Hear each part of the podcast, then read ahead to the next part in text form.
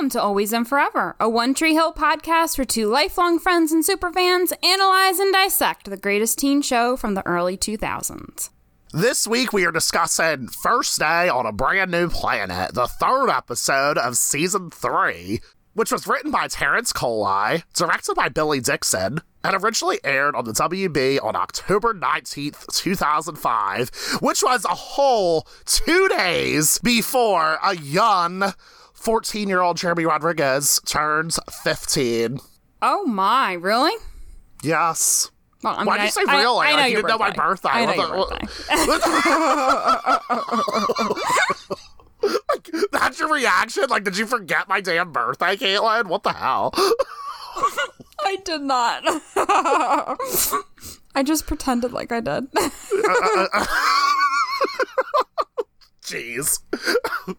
Anyway, all right, we're, we're embarrassing ourselves. Let's just go. Always and Forever is spoiler-free, but stay tuned after the credits for a fully spoiled discussion. Somebody told me that this is the place where everything's better and everything's safe.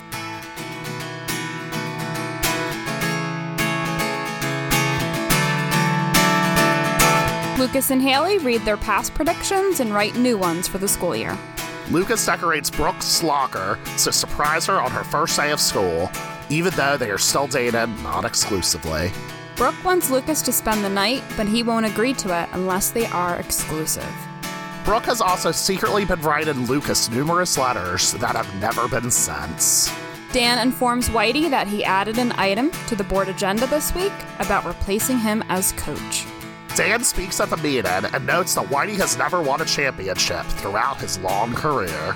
Karen speaks in defense of Whitey and claims that the boys have learned immeasurable lessons by being on his team and that playing basketball is not just about winning games. In the end, Whitey gets to stay. He later confides to Mouth that he will be retiring at the end of the school year, whether they win or lose the state championship. In other news, Whitey gives Haley and Nathan detention on purpose in order to get them talking. Nathan suggests to Haley that they consider getting a divorce instead of an annulment. Ellie confronts Lucas about the drugs he saw her buying the other day. She tells him that she has cancer and buys marijuana to cope with the nausea. Karen gives Larry advice about protecting Peyton from regret. Ellie and Larry surprise Peyton in her bedroom, and she becomes upset because they are invading her space and looking at her personal artwork. Larry apologizes to Peyton and suggests that she talks to a therapist to work out all of her feelings. Instead, she decides to start a podcast to share what's going on in her life, which is totally, totally healthy. Oh yeah, we'll get to that. Lucas finally tells Peyton about Ellie's cancer. As they are talking in the school gym, Dan walks in and accuses Lucas of setting the dealership fire. Dan attacks Lucas, and Peyton doesn't have a choice but to reveal that Lucas was the one who saved him from the fire. Dan tells them to keep this a secret. And lastly, a police officer gives Dan a mysterious envelope.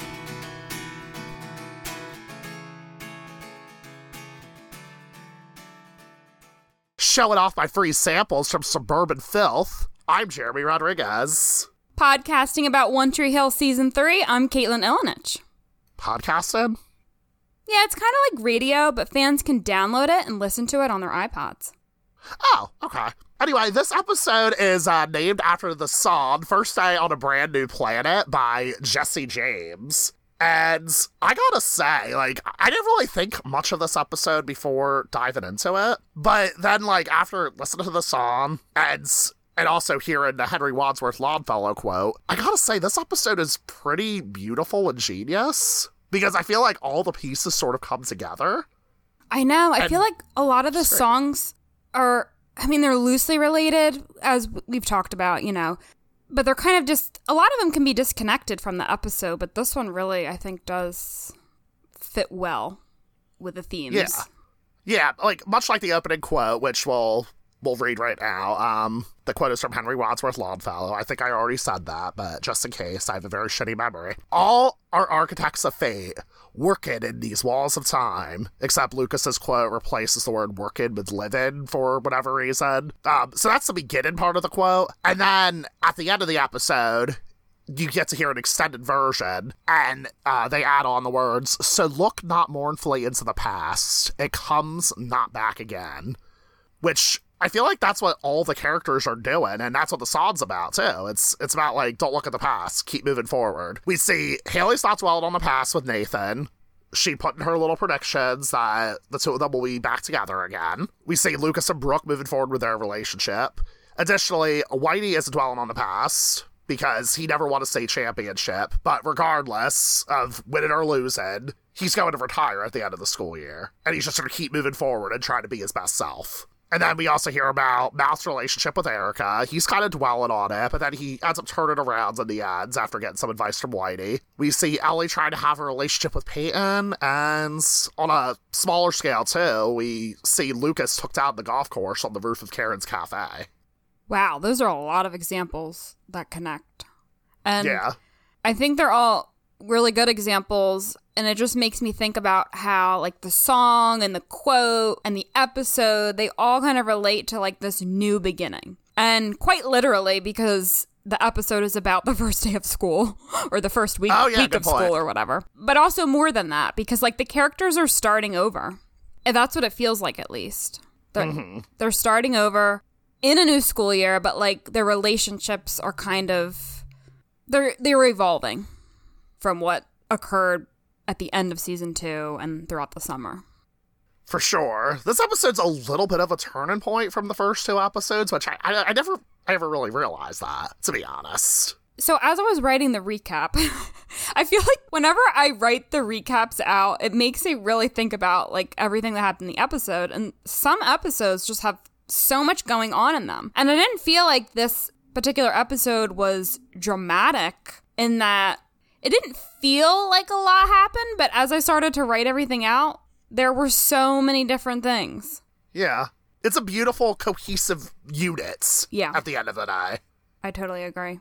Also, in contrast to all these characters trying to move forward and trying not to look mournfully onto the past, we see Dan. He is dwelling on the past. He can't let go about this dealership fire. So it's it's kind of interesting to see him be the contrast to the rest of the characters. Like, he's not, like, moving on. I mean, not to say, like, you know, somebody tried to murder you. I, I feel like you're valid in trying to, in processing that in your own particular way. Yeah, it's more than that, though. Like, I, I get that he's trying to figure out that mystery, but I feel like one of the biggest things to describe Dan as a character is that he's stuck. He's perpetually stuck in the past. I mean, he has been for the entire series. You're right, yeah. And he's he's stuck in the past. I mean, he I know he's, like, hyper-focused on, like, who ki- who tried to kill me, but there's also, like, he has these grudges still.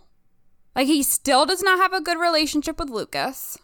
And I don't know what he's holding on to there. I, I know he thinks Lucas tried to kill him, but, like, there's more to it than that. And then, like, with Karen, there's still a grudge against Karen, which her life changed more than his did. She had to take care of Lucas. So it's interesting to me that he's still holding on to whatever he's holding on to and still upset with her, even though he has no reason and she has more of a reason than he does. It's the same old story. He has not evolved yet in the series so far. I feel your anger toward Dan right now. He's, like, getting deeper and deeper into this hole of, I don't know, just anger and this grudge. I, I don't even know how else to describe it. He's a little fired up. Yeah. Pun intended. A little, a little much, I think. Anyway. That's my little rant about Dan. I was about to say, damn, you're ranting about Dan more than usual this week. I know. Like, is something, is something going on? Like, do you want to talk about it? Do you want to podcast about it? I don't know. You bringing up Dan just in that moment, I I really started to think about him as a character as a whole. I gotcha. So, what you're saying right now is that you are talking to all of our listeners because you should be talking to someone. You mean a therapist? Is that what you're trying to because, say? Because it's a very, uh, you know, it, it's a very healthy dynamic to have to, to podcast instead of going to therapy. I just, you know, I just gotta say. Are we really talking about that now? No, we'll, we'll get more into that, but I feel like this has to be a good through line. Yeah. I will chat about as the episode goes on. Yeah, I got thoughts. first, off, first off, let's talk about Lucas and Haley's tradition that they have. They write their little predictions about what's going to happen in the school year. They write it down on a piece of paper, and then they put it in a little tin, and then they hide it behind a little brick on the roof of Karen's cafe, and then they read up on their predictions from the previous year and see, like, what has happened. They're so adorable. I really miss Lucas and Haley last season. Same, yeah. This is the reason, like, we love these characters. And this year, they decide to wait until the first day of school, or the first... Is it just the first day, or I feel like it's several days? It's definitely two days, yeah. because Haley, Haley has detention twice. Yes, yeah, true, true, true. And she's wearing two different outfits. I'm like, I, I don't know if they thought, like, oh, we'll just have them switch outfits midway through. But, yeah, they definitely did not do it at the end of their first day.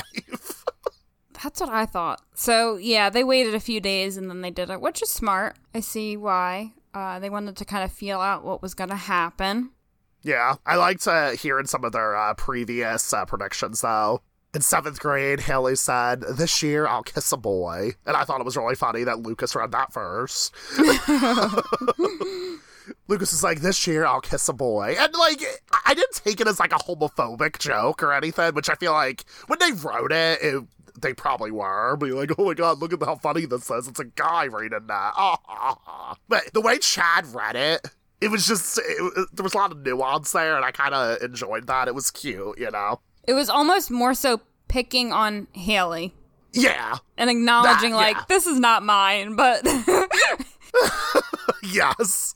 What else? Uh, Lucas said, "This year I'll talk to Peyton Sawyer." Haley said, "This year I'll volunteer at the tutor center." Both of those things happened. And then we had some, like, you know, more divisive things. Uh, Lucas wrote, "Mom and Keith will be married." And then Haley also wrote, "This year I'll date a musician," which, oof. Oh, man. What year was and that supposed to be? I don't know, honestly. I, I, it's kind of unclear, but do you think maybe uh, we're supposed to believe that she wrote it before the beginning of their junior year? I don't know. Which, for those of you who don't know about the timeline of One Tree Hill, season one and season two were both junior year. That yeah. much we can make sense of with the timeline. Other shit, we cannot.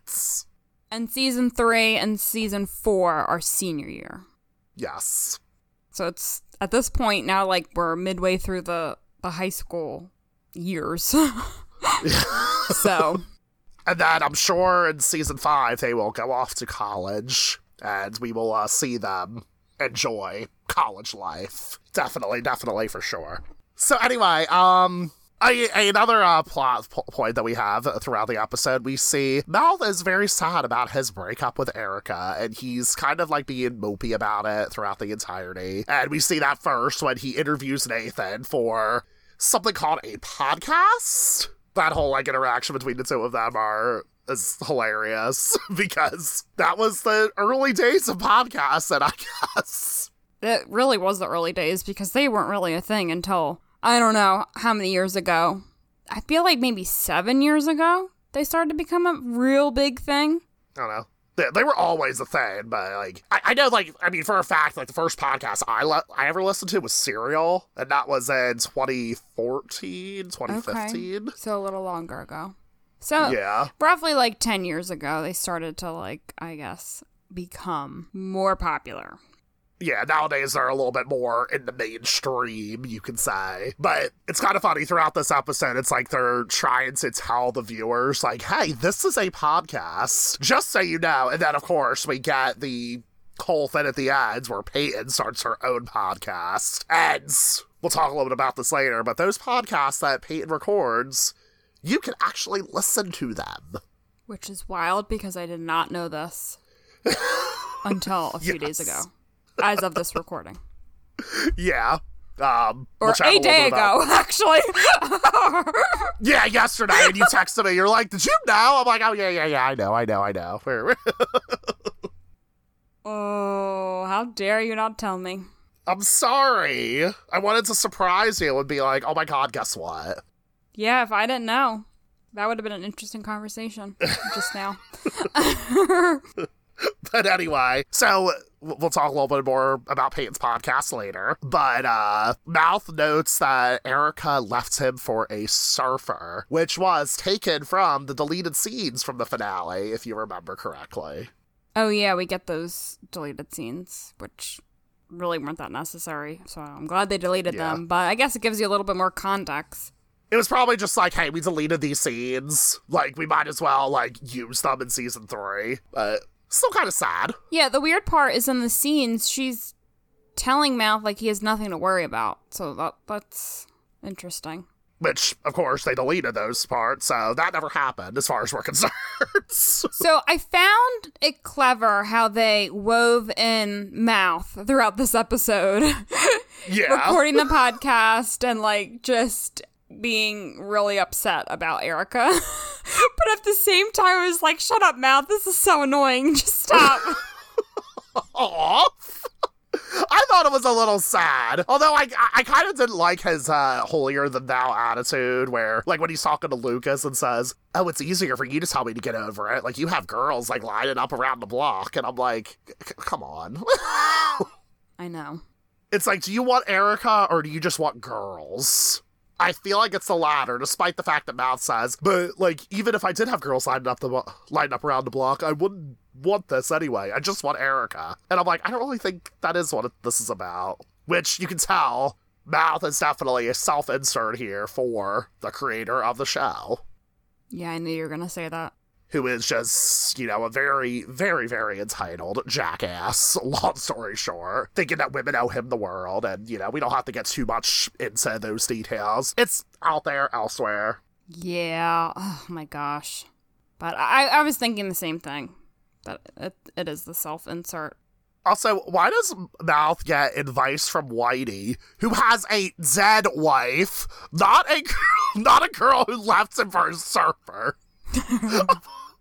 I'm like, this is kind of tasteless, honestly. Yeah, what what question does Mouth ask? Like, how do you get over heartbreak? Yeah. I know, getting over a death versus a breakup, that's two totally different things. I'm sorry. Yes, exactly. Grieving is involved in both, but it's a much different type of grieving. And also, too, like, you know, we, we should know that Erica left him for another guy. Like, what happened behind the scenes? Like, did she cheat on Mouth? Like, what happened? I don't think we'll ever know, and nor do I personally care, to be honest with you. But it's just like, I feel like the, this kind of grief that you feel over Erica Marsh leaving you isn't the same as Whitey dealing with the death of his wife. No, it isn't. I guess he just knows that Whitey gives good advice in general, and he always has words of wisdom, so maybe that's why I went to Whitey. Which, Which he does. It's true.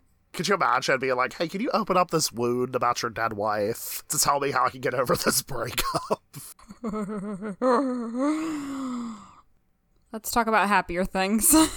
Yes. I mean, it's slightly happier because these two aren't exclusive yet. But we're talking about Brucus right now. I really liked when Lucas decorated her locker. Yeah, that's how we basically start off the episode. Brooke's, like, giving him a hard time. She's like, it's the first... So first off, they are non-exclusive. So why is Brooke expecting gifts from Lucas? But but that's where the conversation begins. They're walking down the hall, and she's like, I would expect it, a ride to school, or flowers, or, or... I can't remember exactly what she said. And then she opens a locker, and he decorated it and says, like, Brooke and Lucas together forever. I don't know. Why is she expecting anything? Well, I mean, just because you're not in an exclusive relationship, quote-unquote, it doesn't mean you can't, like, expect respect and, like, you know, equal love across from, like, all of your partners, you know? That's true. But, I don't know, she's, like, expecting things from him. Yeah. I think it's a little it's very, silly. I mean, this isn't a friends with, like, you know, there, there is a difference between the friends with benefits relationship that she had with Felix in the previous season and with her relationship with Lucas. Like, there is love involved. Even though, like, you know, obviously, this is not a good representation of polyamorous or ethically non-monogamous relationships whatsoever. But we do get a little bit of insight into how Brooke is essentially playing hard to get, quote-unquote. Because when she tells Haley, sometimes people play hard to get because they need to know the other person's feelings are real. And she's saying that as she's looking at the photos of how she spent her summer vacation. So she definitely wants something more from Lucas regardless. And we do we do see uh, get a little bit of taste of that at the end of the episode as well, when we see her go through her box of eighty-two letters. Yeah, I, I like that quote that you just read. I just feel like she's kind of playing games a little bit. I understand that she wants, like, a romantic thing with Lucas, but at the same time, she doesn't want to fully, like, commit to him and only him. But it feels like it's a test. Like, she's testing him, which I don't think you can argue. She really is. She wants to be with him. It's very clear. But she also doesn't want to be hurt. And I think those letters reveal, like, probably her intense feelings for Lucas. If she's not sending them, she's clearly writing a bunch of them. She has a lot to say. Mm-hmm. Which, uh, can we talk a little bit about a little bit of trivia in regard to those letters? I want to talk about this later, but this is a good organic time to bring this up now. Sure.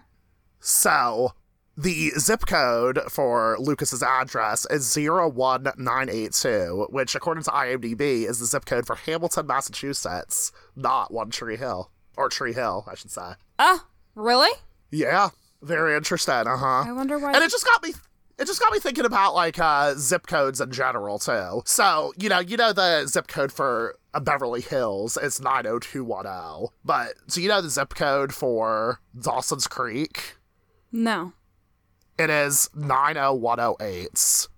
nine oh one oh eight! Are you serious? No, I mean, not at all. You totally made that up? No, I didn't make it up. I stole it from a uh, TikTok that uh that went viral, like, maybe a year or two ago. It's from the person Troubadour T X, and it actually features uh, their wife, Paula Bean eight. It is hilarious. Oh, I love it. That is so what if, good. What if I just leaned into it and I just said, like, yeah, it's nine oh one oh eight. That's why they wrote the song. They wrote the song for Dawson's Creek, Caitlin. Um... Oh, that's hilarious. I love that. I think I sent I thought I sent that TikTok to you. It sounds familiar now that you brought it up. Oh god, I love it so much. It, it's like it, it's like a good boost of it's a good boost of serotonin. Well, I, I, we'll have to share that on social media to to make sure everybody sees that. But it is beautiful. So good. I wonder why they didn't use the zip code on the letters. Why they didn't use Wilmington, North Carolina zip code. They could have, yeah, you're right. Like, why didn't they just do that? But unless, I, I was I was about to say, like, maybe there's, like, a reason why you can't use, like, real zip codes, but they did use a real zip code, so I don't really fucking know. I thought the address on there is the real address of the house, but maybe not. Oh, I didn't look at the address itself, but I can't recall. The zip code. The zip code is Hamilton, Massachusetts. So I'm sorry to disappoint to you all if you wanted to send letters to Lucas Scott. Oh, you can't. Too bad. I know. But anyway, we uh, the t- Brooke and Lucas kind of have some sexual tension going on throughout this episode. But Lucas won't spend the night with Brooke unless the two of them are exclusive. And then Brooke decides to be all, like, sexy. She reveals her robe, revealing some of her samples from Suburban Filth. And then um, Lucas starts to kiss her and then says, "Game on, Brooke Davis." Yeah, that was a really cute out. scene. Yeah, I liked it. And it wasn't overly, you know, we talk a lot about, about a lot about how this uh, show uh, tends to sexualize the women on it. But I feel like this was, like, the perfect balance. And they didn't talk about this on Drama Queens, but I like to think that Sophia Bush advocated for what she was wearing in that particular scene. Because for all we know, like, maybe, uh, maybe she was asked to wear, like, sexy lingerie and whatnot. Which this is not. It's just a Uh, tank top and some panties at the bottom.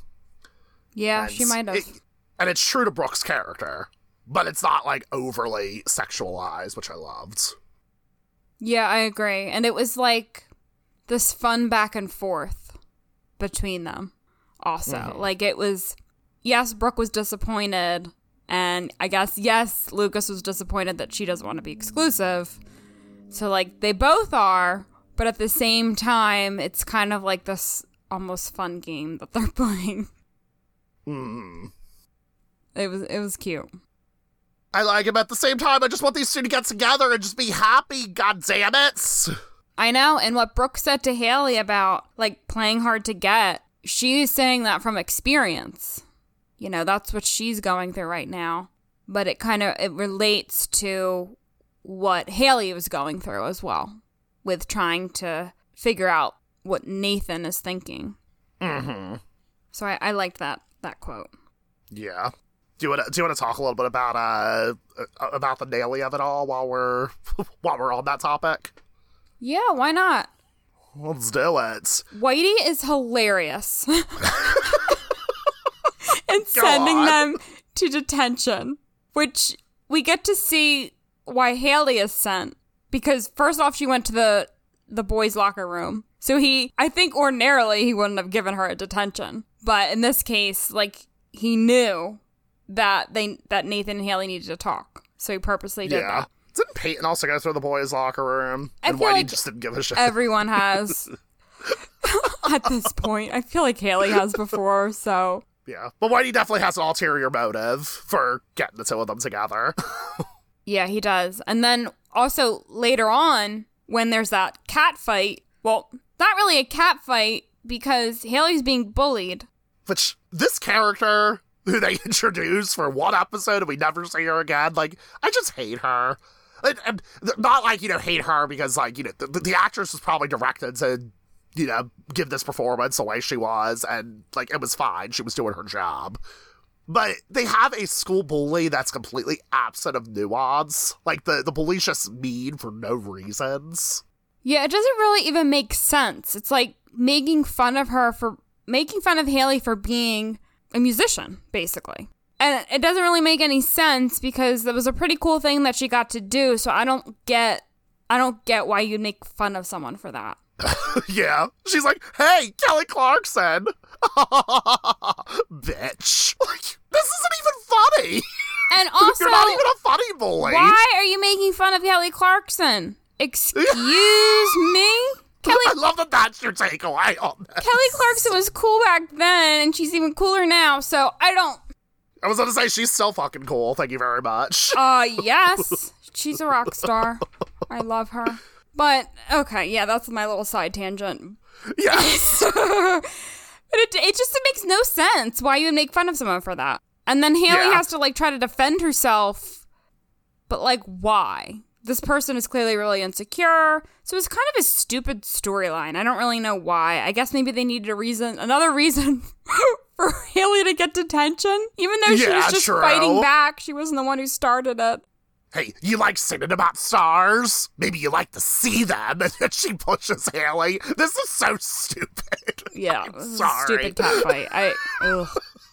Like, I, I'm sorry, but, like, if you're going to introduce, like, a bully or, like, a villain of the episode, you got to make the villain interesting. And, like, the writing just wasn't there. Granted, like, you know, I, I don't know about this actress who played this character. Like, maybe she could have taken this character to places and she just chose not to. I don't know. But just all around, it's not very cool. It's not interesting. And I was done with that by the end. And even Nathan says to Haley, it's high school. They don't need a reason to hate you. And it's, it's like, okay, yeah, that that's a valid point, I guess, but that still doesn't make the character any more interesting. I know. I feel like this storyline could be taken out. Like, I, I don't need it at all. It would have been funnier if Haley was just walking down the hall and, like, Whitey just randomly gives her detention. She doesn't do anything at all. Like, that to me yes. would be funny. This was stupid and pointless, and it doesn't, nothing comes of it later on. So yeah, yeah, exactly, too. It's not like, I feel like it could have been cool if, like, let's say if uh, this character became a recurring character and they got to show Haley deal with a bully and how she reacts to it and everything, but that's not what happens. No, it's just like this one-off episode type thing or storyline that could be removed. Yeah. Although, I mean, we do get a really cool point at the end when Nathan comforts Haley and, like, you know, touches the small of her back. And let me tell you, like, when I watched this episode for the first time in years, like, I cried during that part. I was like, oh, like, Nathan's protecting Haley. It's so cute. But it's not, like, in a damsel in distress type of way. It's not like Haley needed rescuing. Nathan was just coming to say, hey, I'm here for you. To just be by your side. And I really, really love that scene. So I guess it kind of pushed that forward a little bit, showing that, like, Nathan and Haley have, like, a little bit of... They have a light at the end of the tunnel, in a way. But the storyline still sucks, and I feel like they could have uh, introduced that thought with a better plot line. That's all. I like that it was a simple gesture, but it was it was meaningful, it was comforting, and I think it was what was needed in that moment, you know? Mm-hmm. Like, there didn't need to be some grand sweeping gesture type thing. It was just a subtle way of saying, I'm here for you, and that's it. And it was fucking wonderful. Despite all these uh, positive things, though, uh, Nathan does tell Haley that he's looking into a divorce. Because if they got their marriage annulled, it would have been like it never happens. But also, like, divorces are expensive. Shouldn't you be thinking about this? Yeah, this is interesting. And I, they said this on the Drama Queens episode, that there's so many mixed messages here from Nathan, and I completely agree with that. Like, in the previous episode, he said, you know, I don't know when or if I will be ready to be with you again. Now we're in the the next episode, three oh three, and he's saying, I think we should get a divorce. And then at the end of the episode, he touches the small of her back, which is a little bit beyond friend zone there. Like, you could put, I feel like friends would put their arm maybe around their shoulder. But, like, I don't know. There's something subtle about, like, he has it behind her back, and it just didn't feel friend-like. But these two have so much so much chemistry. Like, I can't, I couldn't look at that and not see, like, you know, them being together again. For sure. But I, to use my catchphrase, I have a lot of space for Nathan, because I feel like at the end of the day, he doesn't really know what he wants either. I have space for him. I'm just saying there are mi- very mixed messages. But you're right. He has no idea what he wants, and that's the confusing part. He's, like, switching back and forth. It's like he admits that he still has feelings for Haley, but then he wants to get a divorce because he doesn't want to be hurt, most likely. Yeah. I kind of like the idea that he said, like, hey, like, you know, we have to be separated for a year in order to get a divorce. So, like, let's just see where we're at in the next few months when we hit that one year, like, landmark. We'll see. I feel like that's a, it's a fair thing to do. I'm also thinking from, for monetary reasons, though. Like, divorces are going to be more expensive. Why do you want to do that?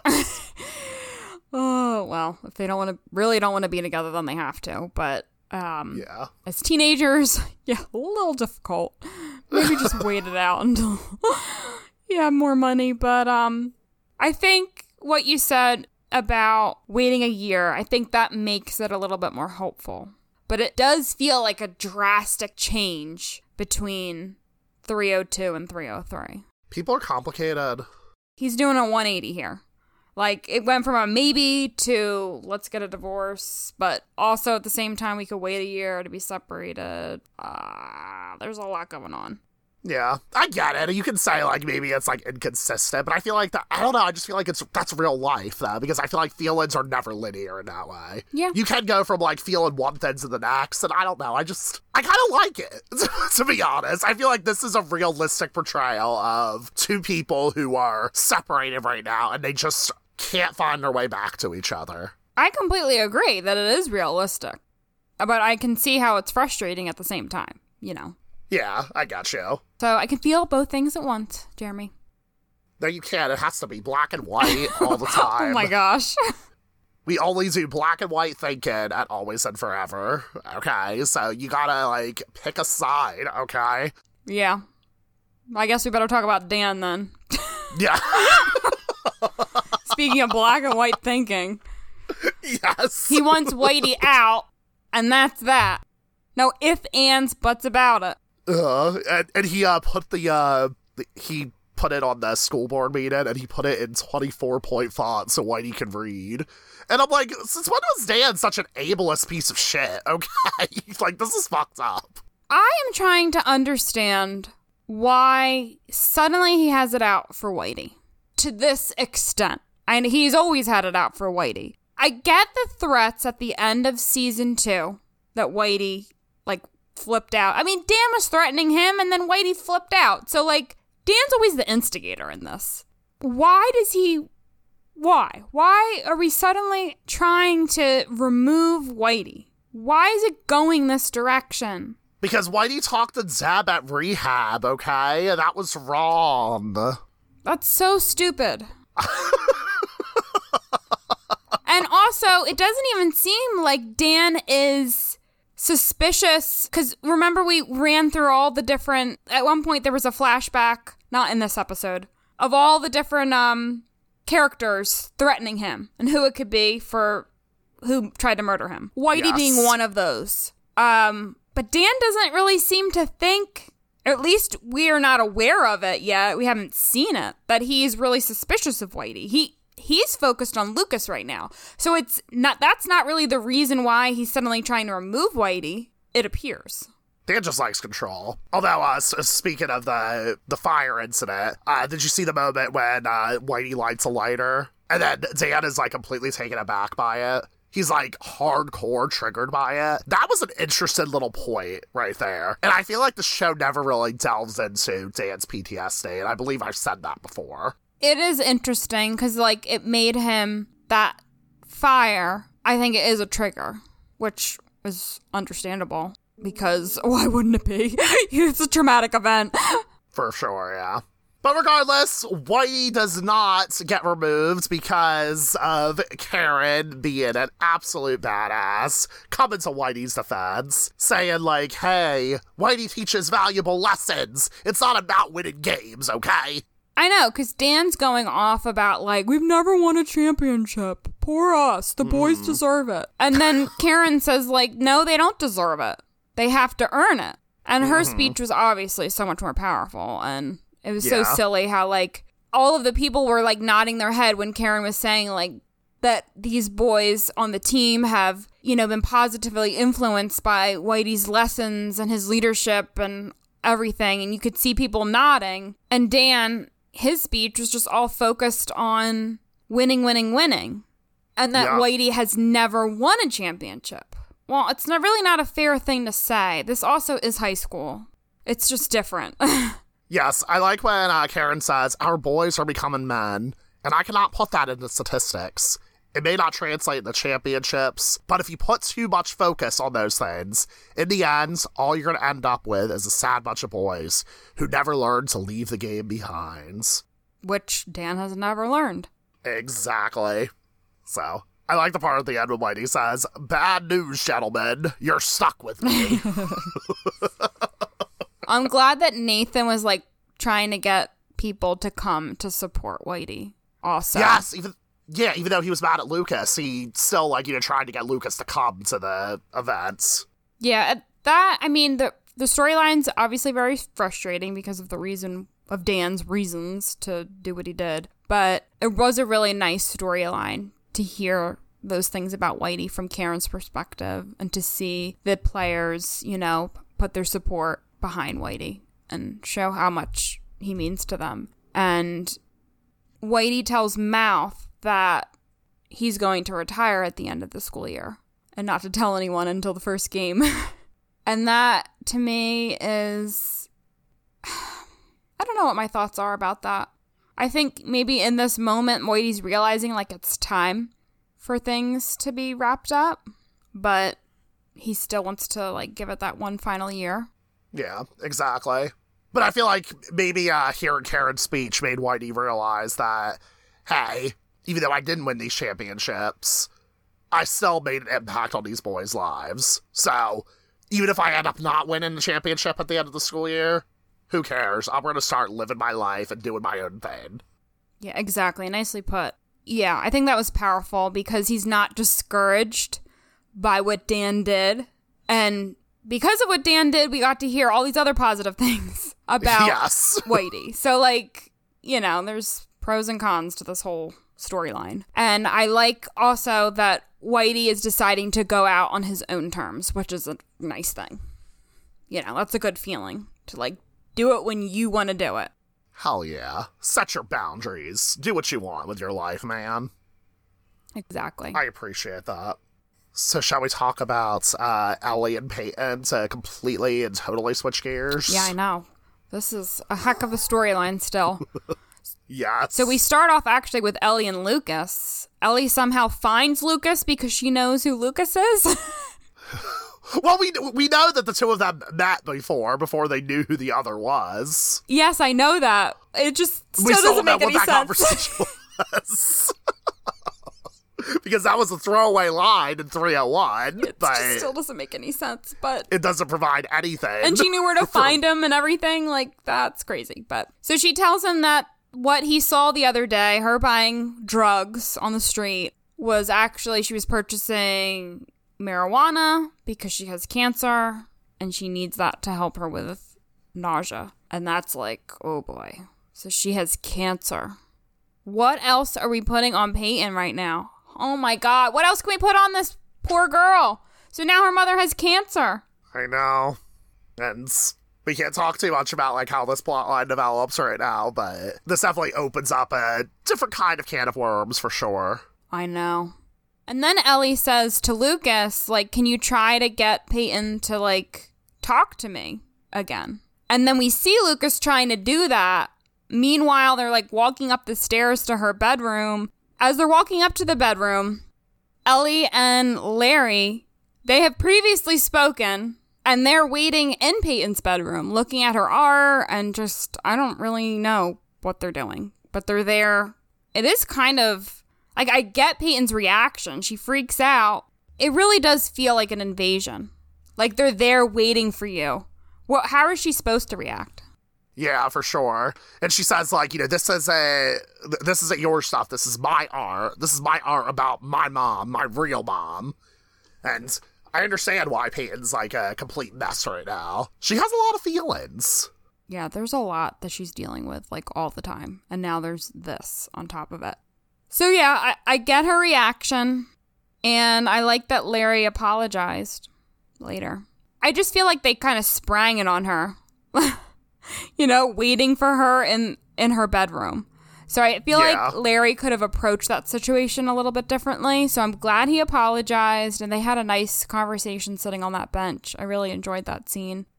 Yeah, that was really nice to see like parents owning up to their mistakes because parents can be imperfect sometimes. And I feel I just have like a very deep appreciation for Kevin Kilner as uh, Papa Peyton this season that I feel like I didn't really appreciate before. But he just provides such a great performance that's very nuanced, very father-like, and I really love it. Yeah, there's a warmth to him, and I could really feel that father-daughter bond there as Peyton's like snuggling up next to him as they're talking. It just felt, I don't know, it felt like a co- kind of cozy scene to me because he mm-hmm. owned up to his mistakes. He said that, you know, he doesn't get everything right. It's just that's the way it is. Like, he can't get everything right all the time. And he made a mistake yep. here. And then Peyton even acknowledges, like, well, sometimes you do. And I thought that was a, a sweet response. So they're not upset with each other anymore. I feel yep. like they're coming to a, a neutral ground finally with Ellie because it's been tense the past few episodes. On a slightly different note related to Papa Peyton, I gotta say, this Papa Peyton has chemistry with Karen, and I kind of wish we got to see these two actors have a relationship back in season one. I know, right? I was thinking, like, this is this scene is so funny because the last time we saw these characters together was a different actor, and they were dating, you know, at the time. Yes. And now that's not acknowledged at all. And they're just chilling and talking as friends. I still wonder, like, in season, like, did they ever intend for these characters to get together? And then they decided, oh, this isn't really working out. Or what? But, you know, these two characters having chemistry, it was very interesting to say, for sure. I, I liked it a lot. And Karen, what she said to Larry, I'm going to read the quote. I know you want to protect her, meaning Peyton, but maybe what she needs protection from is regret. And I think those are really wise wise words coming from Karen and, and helped Larry open up to the possibility of Ellie being in Peyton's life. And he needed to hear that because I feel like he was so in his like own perspective of like trying to keep her, Peyton safe for all these years. He's been a single parent. That's very difficult. And it, I think it just his thought was protect, protect, protect. But like, I don't think he thought of the other side of it too much. And I'm glad Karen always has the wise words because she's the best. We love Karen. We really do. Also, Larry recommends to Peyton to talk to someone. And then Peyton's like, like a shrink? And then uh, Larry's like, maybe. And like, yes, Peyton, you should talk to a fucking shrink, okay? I know. I'm like screaming at the T V, basically, in my head, at least. Like, Peyton, yes, you need, like, you needed to see someone years ago. Like, why were you not seeing someone when your mother died? Why were you not seeing someone when Jake left? Why were you not yep. seeing someone just with all the other trauma? And now, especially with this whole mother scenario, like, you need to talk things out. Why didn't you see someone when the whole Brooke and Lucas thing happened in season one? Like, there's just so much stuff that she needs to work through. But no, she decides to start a podcast because that is a healthier coping mechanism. So I'm really upset about this, actually. I mean, not about the podcast. She can do whatever she wants with the podcast. That's fine. I mean, that can be a yeah. way to cope, but in addition to therapy. Yeah. I'm upset that they never explore therapy with Peyton. And she's the mm-hmm. character out of all the characters. I mean, everyone needs therapy. I am pro-therapy. Everyone should talk to someone at some point in their life, whenever they want. Yes. Speak yes. it. They never explore this with Peyton's character. She is the character of the entire show that needs it more than anyone, by far. And it's such a missed point. I'm, I'm, I'm upset about it because, like, here's the perfect opportunity for her to do that or to see that representation of, like, getting help with your mental health. And I know, like, okay, this is two thousand five. These were not conversations. There's stigma still attached to mental illness and depression and anxiety. There's still, to this day, in twenty twenty-two. Definitely was in two thousand five, even more so. But, oh, it's just, like, the perfect opportunity to explore that. Like, we got to see, for example, in season... What was it? Season... Oh, I can't even remember now. When we saw the couples counseling with Dan and Deb, and then Nate, that was Nathan one. was there. Yeah. That was season one, right? I was going to say season one, and I'm like, wait a minute. And Dan was very, very anti-therapy, from what I recall in that episode. And then they end up working it out on their own anyway, Deb and Dan, I mean. And, and that just shows, like, oh, look, you don't need therapy. So, yeah, this, this show has a very interesting relationship to mental health, for sure. Yeah, that's the only representation we've gotten so far. And it's not good. And let's make that clear. It's not no, good. No, and it's not good representation. So, ugh, yeah, it bothers me a lot. Because in today's world, if there was a character on screen that was dealing with all that Peyton has dealt with, you would see them in therapy. I, I truly believe that. We have yeah. we have come a long way. I mean, there's still a long way to go, but uh, we've definitely come a long way. But at the end of the day, they were having Peyton record a podcast instead of going to therapy because they wanted to do some cross-marketing by creating supplemental material with Peyton's podcast. the So Peyton, uh, I should say, not Peyton, Hillary Burton Morgan recorded a uh, podcast, quote-unquote, for each episode in character as Peyton. There are fourteen of them that you can listen to. And uh, back in the day when these episodes were airing, the uh, the episodes would get released along... The podcast episodes, I should say, would get released along with the television episode themselves. Basically, the idea would be like, oh, once I once you finish watching the episode of One Tree Hill, you can go to the website and listen to Peyton's podcast, which gives you a little bit of extra context into Peyton's mind. Um, that website where these podcasts existed... doesn't exist anymore. However, you can listen to these podcasts on Apple right now and on a website called Podomatic, and maybe in other places. I'm not entirely sure. So all these episodes were uploaded, like, all at once, years later in two thousand eight. So it's kind of hard for us to tell, like, which episode coincided... Which podcast episode? See, I keep getting, like, jumbled up. I say an episode, episode, but you get what I mean. Yeah. Which podcast episode coincided with which T V episode? But um, I, I made a list. I tried my best to figure out which podcast episode coincided with which T V episode, and we're gonna try and listen to them here and here and there, and give our thoughts on them. I know, and and this one we get uh lines from what's actually in the T V episode. Are taken from the act, the podcast episode.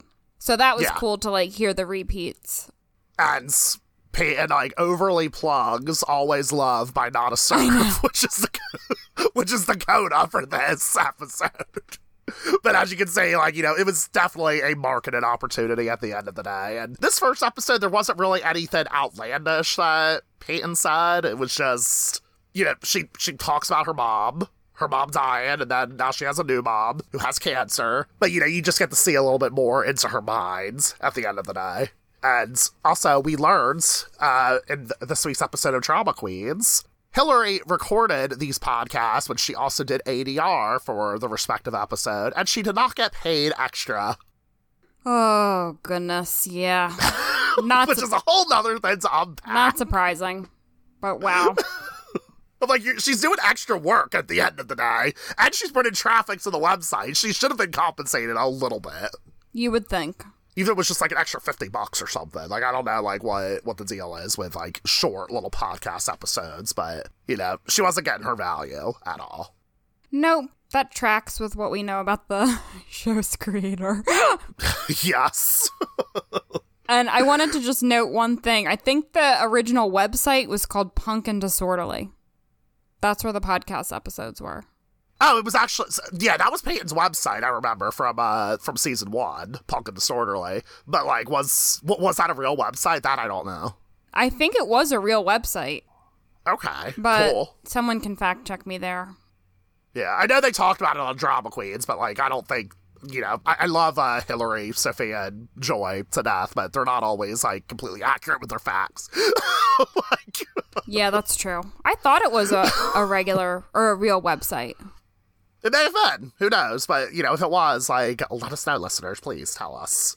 I um, think that's where the podcast episodes were, but who, who knows? I could be wrong. I don't really I remember going on- there, personally. I thought it was on, like, the One Tree Hill website, like, the W B dot com slash One Tree Hill or whatever. That's true. It could have been there. I don't know. Someone tell yeah. us. If you know, if you were watching yeah. and listening and all this back in two thousand five in real time, yeah. let us know. Because I did not have internet access back in two thousand five. I did not have internet at home, so I was not rushing to the computer to listen to these episodes at all. I would have, if, if this was happening today, I totally would have now, but I mean, didn't get that experience, I wasn't watching the show yet. Where we're currently at, I was not watching not. the show, so totally missed this part, probably. Yeah. So, unfortunately, we do not have that experience that we can get off of, but anyway, would you like to uh, shift gears entirely?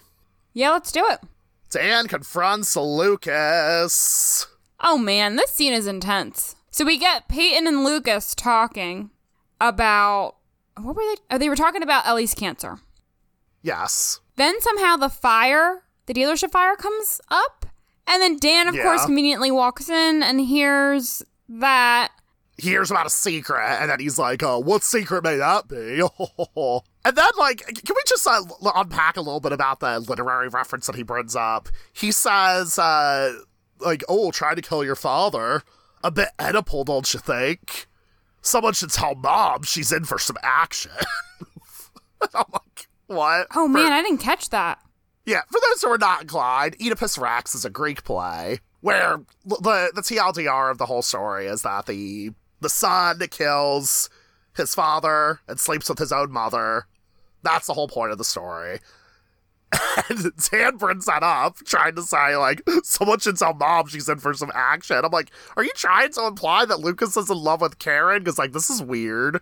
And, like, I don't even know why they even say this at all. Like, why did they make this parallel? Just for Dan to be gross? I don't know. I totally did not catch that. I guess because I was just so annoyed that he walked in that I was, like, not paying attention to what he originally, like, was saying at the beginning. Yeah. Wow, well, that's really creepy. He's gross on so many levels. Like, I mean, we could come up with a whole running list. The fact that in the next moment, he's strangling Lucas, his own son. Like, what has gotten into this dude? He's just getting worse and worse. I get that he's upset that someone tried to murder him. But, like, are we really going to handle it like this? And you're going to take it out on your own son? Basically, Lucas was the one who saved Dan on the night of the fire. He somehow was there, you know, at the right time, and he pulled Dan out from the fire. And he took the notes, the for everything you've done notes. Yes. So Lucas has that only piece of evidence as well. He has. And as we know, Lucas is holding on to that for whatever reason. And remember in uh, episode, season three, episode one, we see a flashback scene where he's talking, Lucas is talking to Peyton, and he says, tonight I did something that I don't think I can take back, or that I can't take back. And now we know what that is, because he was a suspect yep. for the longest time. Like, Dan was suspecting him, but, like, he was definitely one of them because it was suspicious what he said there to that night. So now we can X him off the list. He yes, saved Dan. Should he have? Oh, that's another question. So we still don't know who tried to kill Dan. Nope, but we can check him off the list as suspects. So shall we move on to this coda? Let's do it. Always loved by Nada Surf. Yes! Yes! It's such a great song. It's so iconic. I feel like the song's more iconic than the moment, but it still is my favorite musical moment. Yeah. Okay, all right, well, uh, yeah, it was it was my favorite as well. Um, so it kicks off with Mouth is sitting down to receive advice from Whitey in his office. And that's the very tail ends when, you know, like we said earlier, Mouth is trying to get some advice from somebody whose wife died. Makes no sense. And then we're in Karen's Cafe. Lucas writes down his senior year prediction. This year, I will try again with... Who is he referring to? I don't know. And we don't get to find out because we go back to Haley and Brooke's apartment, where Haley writes her prediction. Nathan and I will be together again. Now we're on the roof of Karen's Cafe. Lucas and Haley hide their predictions in the brick wall. Then we're in Peyton's room where, rather than going to therapy, Peyton records a podcast. Not unlike us. I'm just kidding. We're both in therapy. In addition to our podcast. And in Brooke's room, Brooke stuffs a letter in an envelope to Lucas and then puts the envelope into a box full of letters she never sent to Lucas. Mm. Which, I really love that moment when she's just like, you know, rifling through the letters. It's so, oh, so great.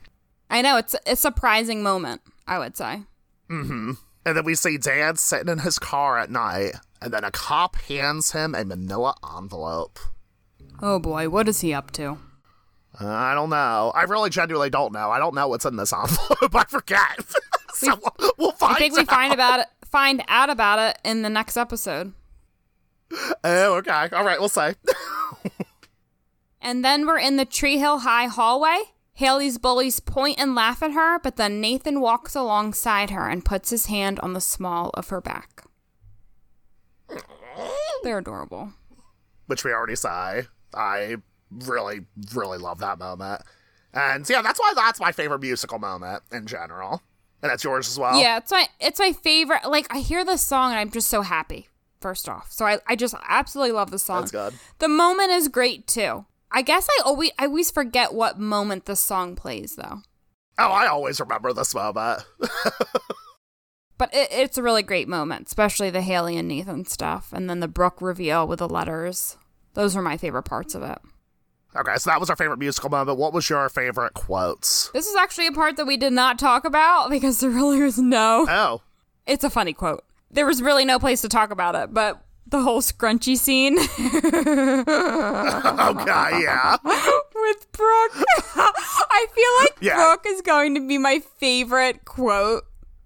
Like, just her funny lines. They're just every single episode, I feel like, from here on out, probably. So Brooke is talking to Haley about the sc- scrunchie system for when they have someone over in the bedroom or in the apartment in general. So Brooke says to her, if either of us has a boy over, these scrunchies will be our first line of defense. Observe. Red scrunchie means occupied. Some serious action going on in here.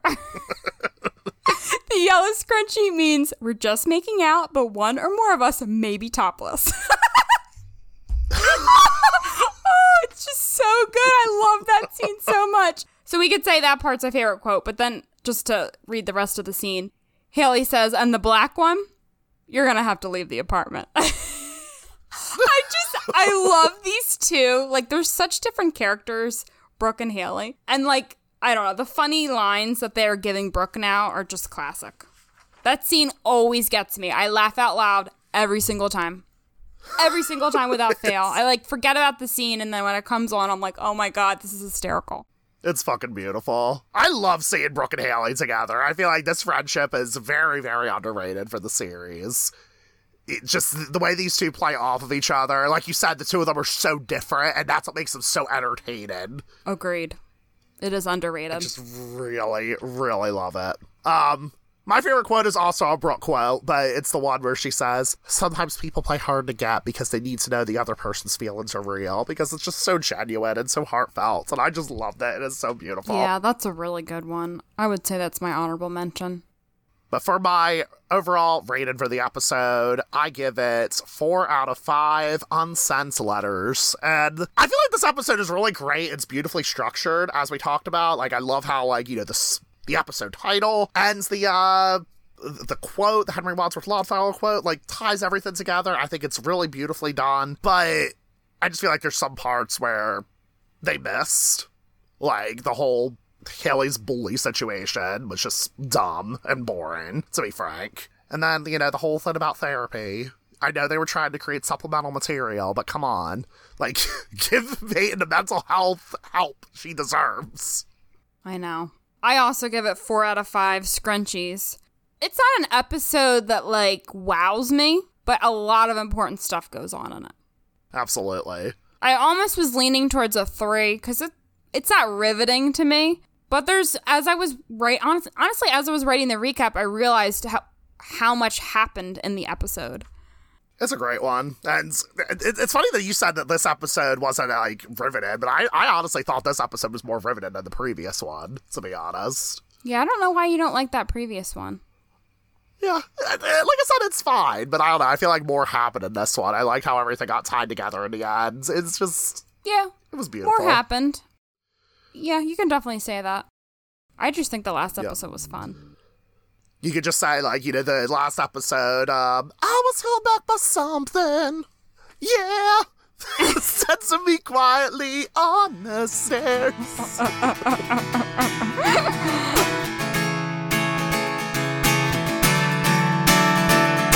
Always and Forever is on Twitter, Instagram, and Facebook at alwaysothpod. You can also email us at alwaysothpod at gmail dot com. I'm Jeremy Rodriguez, and you can find me on Twitter at RodriguezJeremy. And I'm Caitlin Illinich, and you can find me on Twitter at MissIReads. Outside of following our socials, the easiest way to support us is by rating and reviewing us on Apple Podcasts. That helps One Tree Hill fans new and old find us. You can also support us via Patreon, where for as low as two dollars a month, you can gain access to bonus content, our private Discord server where you can chat with us and other listeners, and early episode releases. Visit patreon dot com slash alwaysothpod for more information. Now, if you don't want future episodes of One Tree Hill to be spoiled for you, now is the time to turn this podcast off. Otherwise, stay tuned for the spoiler segment after the music ends. We'll, we'll be, be seeing ya. ya.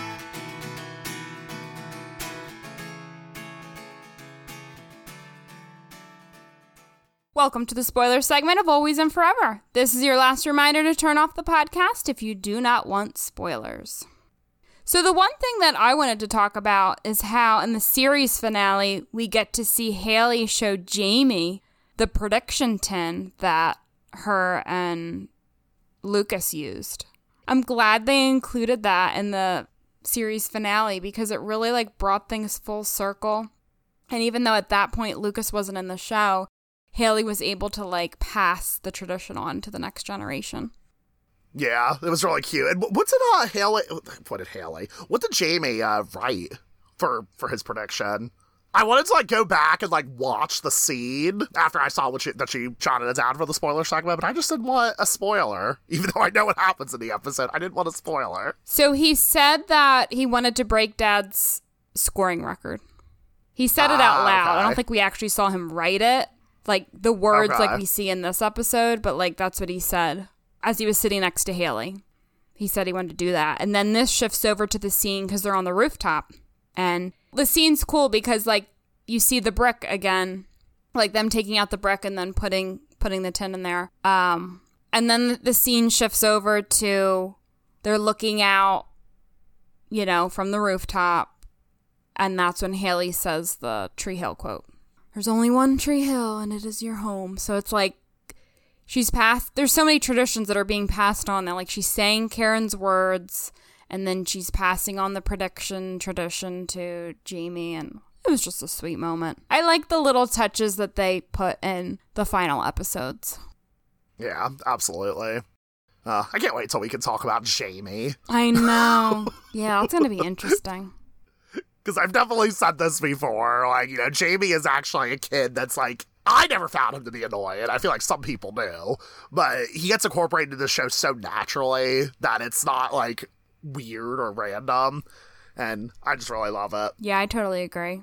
On a completely different note, though, and uh, this uh, got sparked to me because of the deleted scenes, which we didn't really talk about because nothing really exciting happened, to be honest. Um, but for the deleted scenes for this, if you watch them on the D V Ds, they're also available on YouTube if anybody wants to watch them themselves. But you see Danielle, Danielle Ackles, nay, Danielle Harris, is hosted like a talk show of some sort with the creator of the show. The whole interaction's kind of cringe, whatever. We're not going to really talk about that. But I thought Danielle was just so fucking adorable. She said, she, she's like, okay, uh, right now we're going to talk about episode three oh three, which unlike three oh one and three oh two, um, they're kind of boring because uh, no Rachel. So when you watch these scenes, I just want you to think, like, imagine a little bit of Rachel, a little bit of Rachel. And then she says, like, there's, you know, there's this one scene with uh, Lucas and Karen, which, you know, they're related. They have conversations all the time. So, you know, we don't really need to see that. And then this other scene we have... We have Brooke and Peyton. They're best friends. We always see them together. So just imagine, like, a little Rachel. So cute. I loved it. She's so adorable. And I-, I got sparked seeing that because in the next episode, we get to meet Rachel. I don't think she's given a name in the next episode, if I'm not mistaken. She's just known as the Pamela Anderson. Co- I was going to say cosplayer. We'll say cosplayer for lack of a better word. Yeah, but she's definitely not given a name. But she does get a, she does get a name in an episode after that. And it's great. Oof. But I am so excited. I know you want to talk about Rachel. We're getting there. We are. We're getting there so, so fast. I have a friend who, uh, she listens to this podcast, but uh, she listens to the spoiler segment, and she's never seen One Tree Hill. She just doesn't care about spoilers. She just, like, she wants to hear, like, all of our thoughts from beginning to end. But even she's very excited to meet Rachel. She's like, oh, my God, I can't wait to meet one of your favorite characters. I'm like, that's so cool. I just hope she meets, like, your expectations is all I'm saying. Yeah, Rachel's progression is interesting. That's for sure. Minus the, the character assassination, which, like I said, I, I made jokes about this before, but... The, the Rachel in seasons five and seven, like, that's not my Rachel. Hashtag not my Rachel. Yeah, we'll get we'll get to that. We'll get to that. I, I just gotta say, like, everything that Rachel did in seasons beyond season four was just an attempt to tip the scales. That was good. Thank you so much. which was, which is the next episode we will be discussing, season three, episode four, an attempt to tip blah blah blah blah, an attempt to tip the scales. And taken from our O T H D V D box sets, the description reads: Mayor Dan Scott. Dan finds a sudden dedication to public service, and Deb takes advantage of the situation. At Trick, a masquerade party featuring the band Fallout Boy may reunite Haley and Nathan. Featuring the band Fallout Boy. Can we can we just unpack how that's written for a second? You're right. The band Fallout Boy. Thank you for specifying that. Hey, this is two thousand five. They were just breaking out. They were. Oh, that's... Uh, that's hilarious. I never read that before. That's funny. Anyway. We'll be seeing ya. We'll be seeing ya. That was almost in sync. Yeah, it was. We're getting there. Good for us.